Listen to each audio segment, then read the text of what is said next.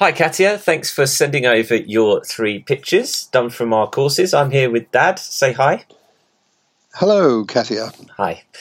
So, um, Dad, we're looking at Katia's three pictures here, and Katia says um, that the most challenging parts to doing these pictures was positioning um, the head, the animals, the you know the, the, the parts of the animal. And Katia mentions that she drew these three pictures freehand, which I'd say is very uh, brave of her. For drawing freehand is difficult, um, but she's done a pretty good job of it. Um, so let's talk about that first. The Okay. positioning of um, body parts, obviously, drawing um, freehand is going to be challenging. Now, you when you do your pictures, Dad, you use the, the square drawing grids um, I do, yes. to to accurately proportion out your animal. Um, Now, we were just chatting, and Can I, can I, yes, can I just sort of explain that process that uh, and why I do what I do? Um, when you're drawing animals, particularly if it's profile or animals generally, uh, or portrait work, human portrait work, if you get it wrong anywhere, it's going to show up like a sore thumb. So, therefore, you don't need some kind of drawing aid when you're doing it. Most of the great artists uh, and artists today do use some kind of grid, uh, grid uh, not necessarily a grid system, but some kind of drawing aid. I prefer the grid system because it works for me. Because if you don't, if you don't do that and you get it wrong, there's no way of checking whether you got it right. See what I mean? Yeah. With square drawing, you have you've got a double check and a, you you can uh, keep checking it until you find exactly the proportions you you like. So I've always maintained that, and I always will.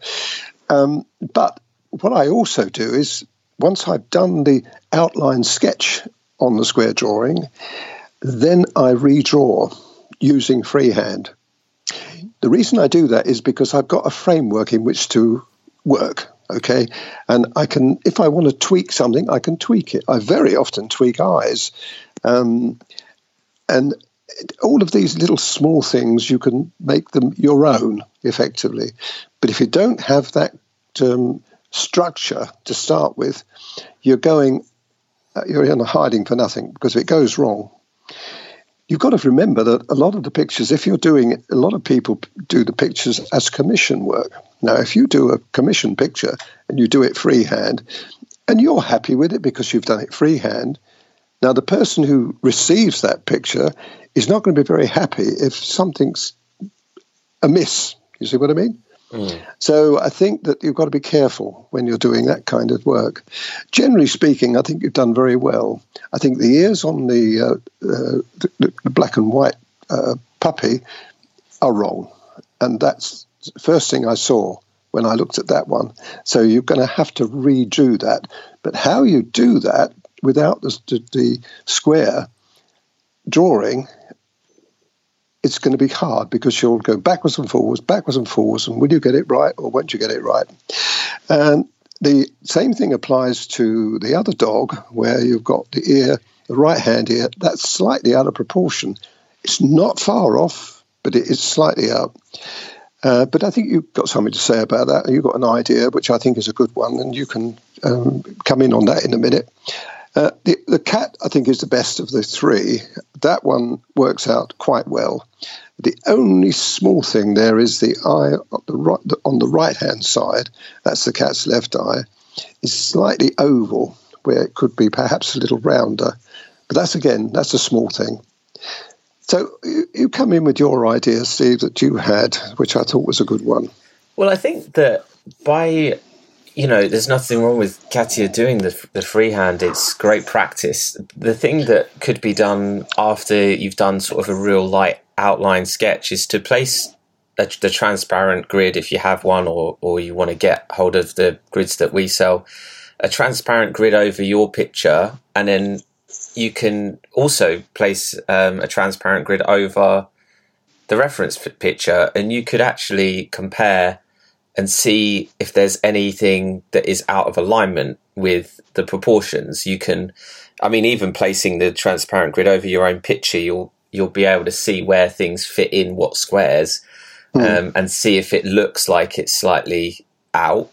Um, but then if you do a comparison over your over the reference photo that you you give them, Dad, then they she can see mm. them side by side and go, oh, I can see that eye is not quite right, or that nose is quite right, or that ear, or you know, whatever it ends up being. But it's a good. That's right. If you have a real light sketch done, then you can just erase it and mm. um, tweak it slightly. And then I like the idea that you said, Dad, when you've got it a light sketch done, you go over it um, and make changes. I think that's really good too, and that that must be a good form of training um, your muscle memory as well with freehand mm. drawing. You know? That's right.